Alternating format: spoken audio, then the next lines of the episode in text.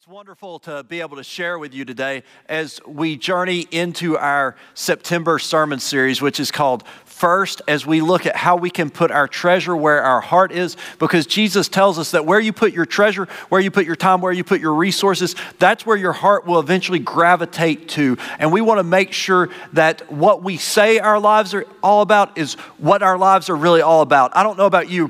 When I was a kid, I was taught my priorities, and I bet some of you were taught these same same priorities. I was taught my priorities were God, family, country, right?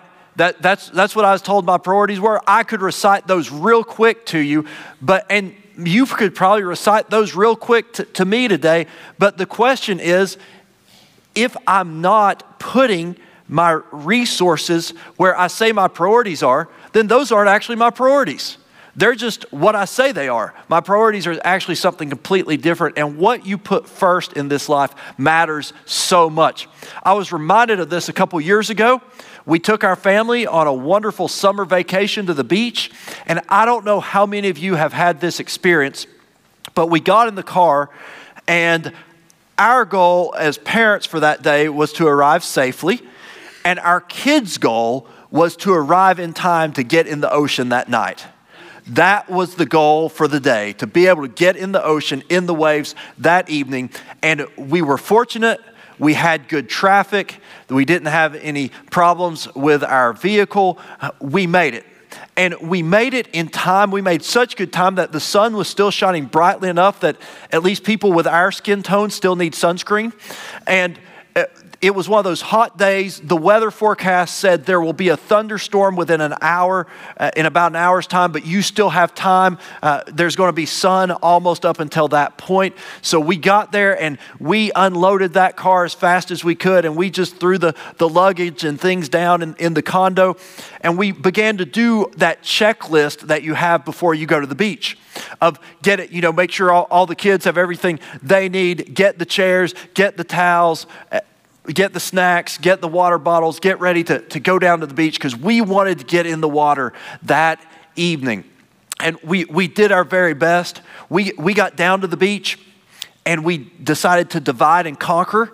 Uh, my wife took one of the kids, who uh, smaller guy. He at that point in his life, he just wanted to get in kind of up to his ankles. And then I took the other two. Uh, at that point in their lives, one was a strong swimmer, the other was getting there but still needed a flotation device. Made sure we had that on, and we run out in, into the waves. And when you're a parent with kids at the beach, it's such an amazing time.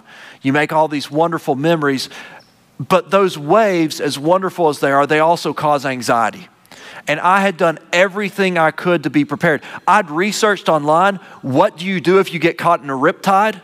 What do you do if you get caught in a cross current? I taught my children this. Uh, I, I had thought through all this, and we, we were heading out, and we tried to make sure that we had everything we needed to go out in, into those waves. And I went out, and I, I had the older one and, and I, who could swim well, and I had the one in the flotation device, and we, we were there. And then all of a sudden, it was fairly calm waves. Here comes this rogue wave. Have you ever had one of those? Now, it probably was barely big enough to surf on, but compared to the waves that had come before it, it was a monster. And here it comes at us. And I'm looking at my kids and I'm thinking, okay, how are we going to get through this wave? Well, uh, the older one was one of those guys that when a big wave comes, he just dives into it head first and goes right through it. He, he's fine. He doesn't try to go over top of it. Uh, I took the other one in the flotation device and I lifted her up over top of it. And uh, as we came down from that wave, I can hear them just cackling, just that joyful laughter. But at that moment, I was horrified because I realized that of all the things I needed to do first before we went, there was a problem. I thought I'd done everything snacks, water bottles, towels, chairs. I even remembered the sunscreen. What I had not remembered to do was to tie my drawstring. And it's amazing how your life flashes before your eyes in that moment. I was just sure that there was some 13 year old filming and that this was going to go viral on YouTube, that the headlines would be Pastor charged with indecent exposure. I was thinking about which friends do I know who own a business who will give me a job so I can, can su- support my family. And then my wife was concerned uh, because she looked out, and after the wave hit, she saw the kids pop right back up, and I didn't pop up. Uh, she could see my head, but I wasn't coming up out of the water. And she thought, what, what has happened? And what happened was I was frantically clinging to the only piece of clothing I had that was no longer on the part of my body it was supposed to be on. And fortunately, before I ran out of air, I was able to rectify the, the situation. But there are some things you need to do first. And if you don't do those things first in life, there's disastrous consequences. This is so much so that throughout our lives, whether it comes to our faith or anything else we're doing, it, we could say that last place is reserved for those who forget to put first th- things first. Last place is usually for the people who forget what they needed to do first. When I was a teenager, uh, I got friends with some of my buddies, and they were really into cars. And they like to fix up cars and soup up cars and go down to the local drag strip and race the cars. And I knew a little bit, enough where I could come over and could help them. They knew a lot about how you fixed up cars. So we worked on this one car and we got ready and we, we took it down to the, the drag strip, and everybody laughed at us. Because do you know what we took to the drag strip? A Chevy Malibu. against Camaros, against Mustangs, we trotted out a Chevy Malibu. But there was something about that Chevy Malibu those other people didn't know. All the money in that car had been put into the engine, not into the exterior. And the first race, my buddy's driving, lines up the car against a Mustang, and we just happened to be sit, sitting near the family and friends of the driver of the Mustang. And they are saying all these awful things about the Chevy Malibu and about the type of person who would drive a Chevy Malibu at a drag strip. And you can imagine the look on their faces when that Chevy Malibu beat that Mustang down the line. And I stood up and, and they're, they're sitting there going, How can a Chevy Malibu win? And I stood up and I go, Because we put our money in the engine. And then my friends were like, We don't say that at the drag strip. You might be able to trash talk at games. That we, we, we didn't come to get into a fight, and they, they ushered me to a, a different area of the arena. But that Mustang driver hadn't taken care of the first thing he needed, so he lost. That happens in life to us. That's why every time you come, every time you hear me preach, you hear me say, if you're not reading the Bible, every day already. Be a part of the Bible reading plan. You can find it at the Information Center. You can find it online at concordunited.org slash Bible. Read your Bible every day and pray every day. There at concordunited.org slash Bible. Download the daily devotional and get it on email or podcast form so it can take you deeper into the scriptures, help you have a focus for your prayer life because first things need to come first. And if we don't get first things first in our spiritual lives, everything else gets out of whack. And in how, in fact, that's what we're preaching about today is the, the first things. We're preaching from Matthew 6. Now, last month, our sermon series was on prayer, and we preached a lot from Matthew 6. You may remember that last month we talked about how Matthew 6 is the middle of the Sermon on the Mount the middle of Jesus' most famous teachings, the core, the essence of his most famous teachings, right here in the middle. And Matthew 6 is about two things it's about prayer and generosity. And what that should tell us is that prayer and generosity are essential elements of following Jesus Christ. They are essential. They're in the middle. Are there other essentials? Yes, there are a few others, but these are essential to the point that they are the very middle of Jesus' core teachings. And so we, last month we talked a lot about prayer. This month we're going to be going through Matthew 6 and looking at what Jesus says about generosity. So I want to begin this with you. We're picking up with Matthew 6, verse 1. Beware of practicing your piety before others in order to be seen by them, for then you have no reward from your Father in heaven. So, whenever you give alms, do not sound a trumpet before you as the hypocrites do in the synagogues and in the streets, so that they may be praised by others. Truly, I tell you, they have received their reward. But when you give alms, do not let your left hand know what your right hand is doing, so that your alms may be done in secret, and your Father who sees in secret will reward you. And that, that's kind of old language. Alms in the New Testament, that refers to, to when you give to help others in need. So Jesus is sharing this with us in the middle of his teachings. And what we see when, when he says that is that you can no more be a Christian without giving than you can without praying. It's, it's just like it, it's, it's just part of it. And I was talking this week with Pastor Mike Stallings. Pastor Mike is actually preaching in our traditional service today on this same passage. And he was talking about his research into it. We were kind of sharing our ideas from the research we'd done. And he said, You know what fascinates me most about this passage? Is the assumptions Jesus makes. Jesus makes a lot of assumptions, and I think there's something important we can learn from those. And then he identified these three assumptions, and I, after talking with him, I thought they were so important. I wanted to share these assumptions with you that Jesus makes in this passage.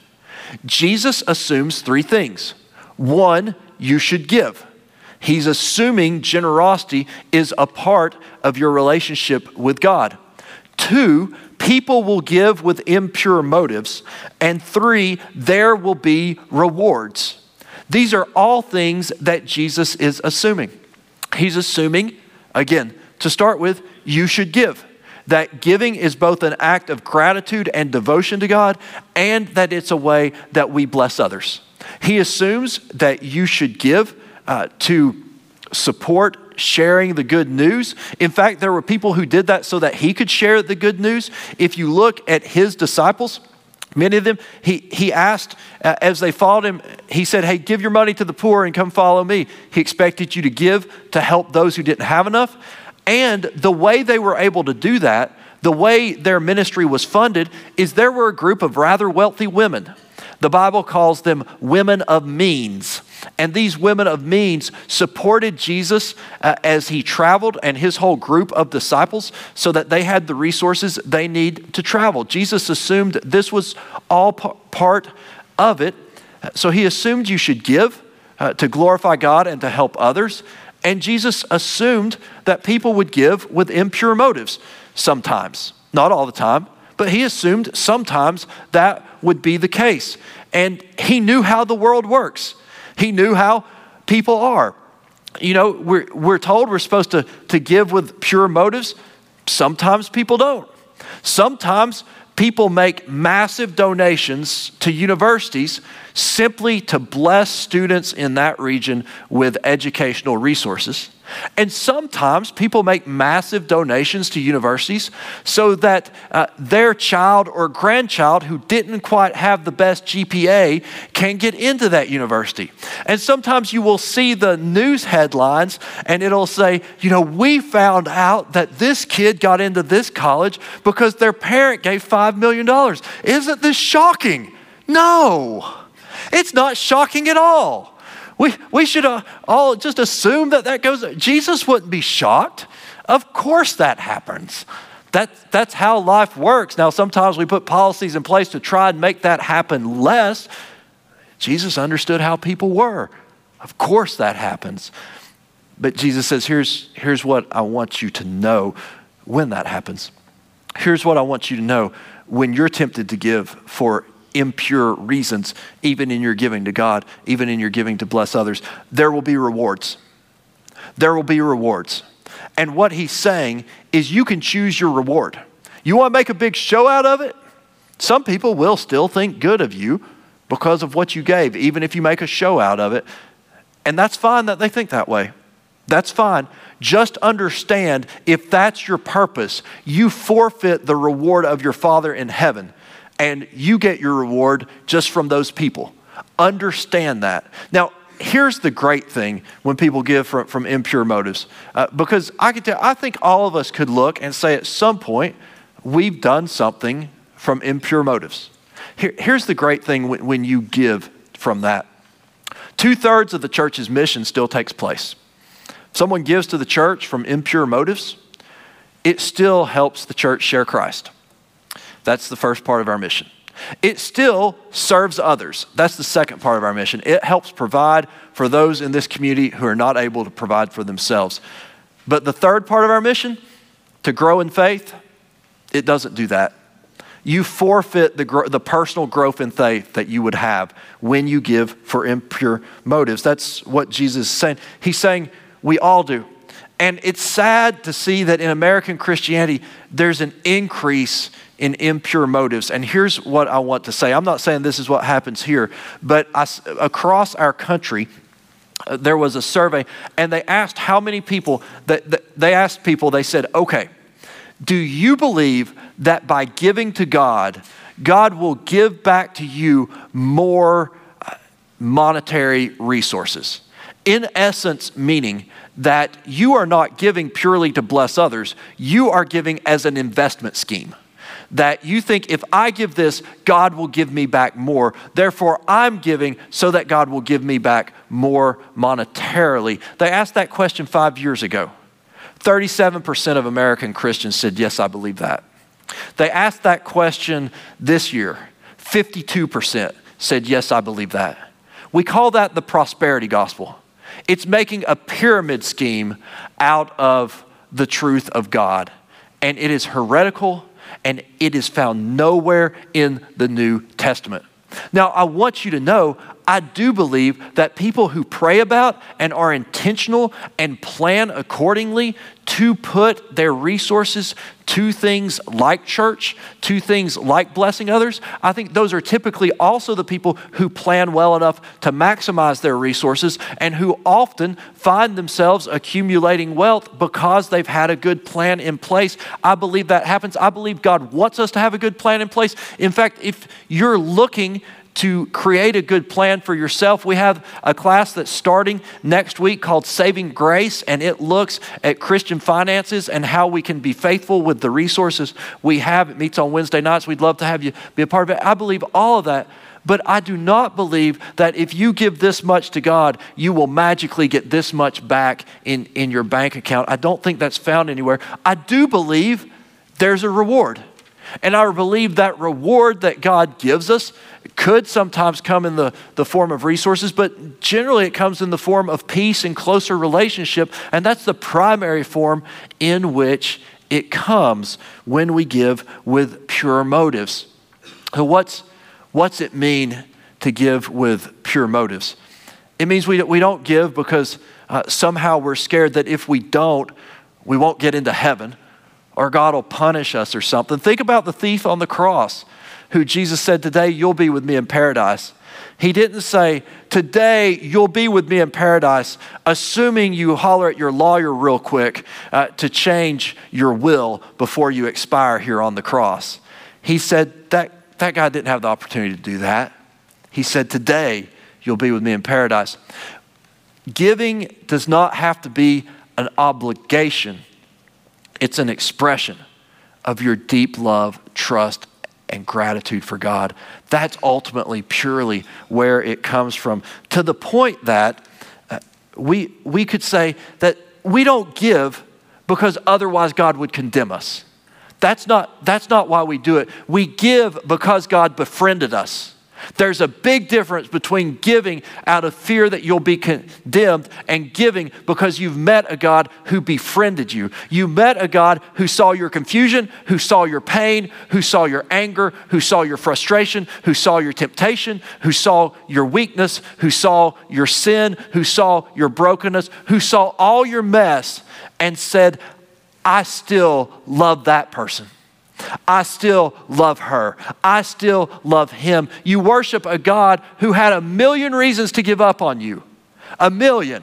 and decided that not a single one of them was good enough. Not a single one of them was good enough to prevent him from giving his life for you rather than giving up on you. That's the gratitude. That's imagine going to court and you've got literally a million charges against you.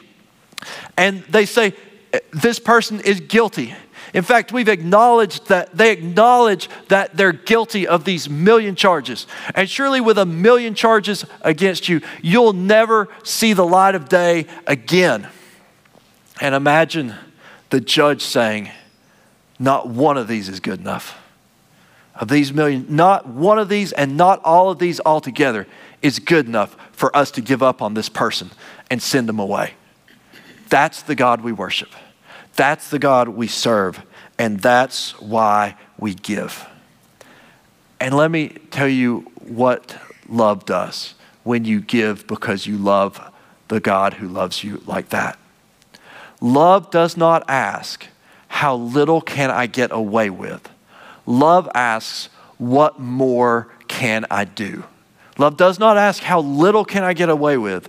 Love asks, What more can I do?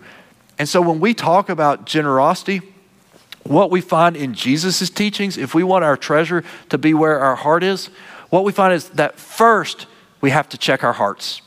First, before we do anything else, before we think about how much we'll give or where we'll give, first you check your heart so that you don't forfeit the reward.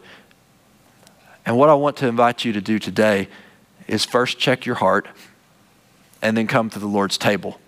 You see, this table is one of God's extravagant gifts to us. At this table, what, what we find is that Jesus wanted to give us a gift so that we would know he would be with us, even when we doubted it. He, he gave the first supper, uh, well, the, the first Last Supper, right? How's that for an oxymoron? He, he gave the first Last Supper on the night before he was to be crucified because he knew his disciples would doubt. He knew once he was physically gone that they would think he was actually gone. And he said, I, I want you, every time you do this, to remember I'm with you. And I want this bread to be my body and this wine to be my blood so I can be, in a sense, physically present with you so that you'll know that just as you experience my physical presence, my spiritual presence is always here in that same degree and in that same power. He gave this gift to us. And it's been the tradition of the church that before we come and receive this gift, the first thing that Christians have done throughout the centuries is they pray. And we pray a prayer that begins with confession of saying, God, this is, I don't deserve it. I have a million charges against me. I don't deserve it, but I come because you decided none of those were good enough. None of those were greater than your grace. None of those should prevent me from coming. That's the first thing we do. Then we pray that the Holy Spirit will uh, make this bread and this wine into the body and blood of Christ, that the Holy Spirit, in essence, will allow uh, this bread and this juice uh, to serve as reminders and symbols for us that Christ really is present with us, that He's as present with us here as He was on that mountain He preached on long ago with those people to remind us. And drill that reality into our souls. And then finally, as we've prepared to approach the table, uh, it's been uh, tradition uh, within many branches of Christianity that we pray the Lord's Prayer, uh, that we seek to uh, make our prayer His prayer, uh, because we're told that we want His mind to be our mind, that He might guide us in how we live and in how we love. So we're going to do all that today as we come forward. I pray, I pray that as we pray, you will check your heart about why, why am I coming? Why, why do I do what I do? And I pray that if there are impure motives in your heart, there's probably impure motives in all our hearts. Pray we turn that over to God and we'd say, okay, God, okay, I want to give this to you so I won't forfeit my reward. And then that you'll come and receive. And as we pray, I'm going to lead us through the first bits of that prayer. And then we're going to get to the Lord's Prayer. And when we do, the words will be on the screen. And I want to invite you to pray aloud with me in that part of the service. Let's pray together. Gracious God, we come before you. And before we come to your table, we pause to check our hearts. We pause to make sure that we are coming for you, that we are not walking down this aisle so that others will see us or think well of us because we made our way to, to church this morning. But we are coming because we want to meet you, and you have promised to meet us here. Forgive us for all the times we have done the right thing for the wrong reason. And forgive us for the times we've done the wrong thing for the wrong reason. Forgive us for the times we have been apath- apathetic towards you. We have ignored you and gone our own way because it seemed easier in the moment. Forgive us for the times uh, we have, in full rebellion, turned from you and intentionally walked away.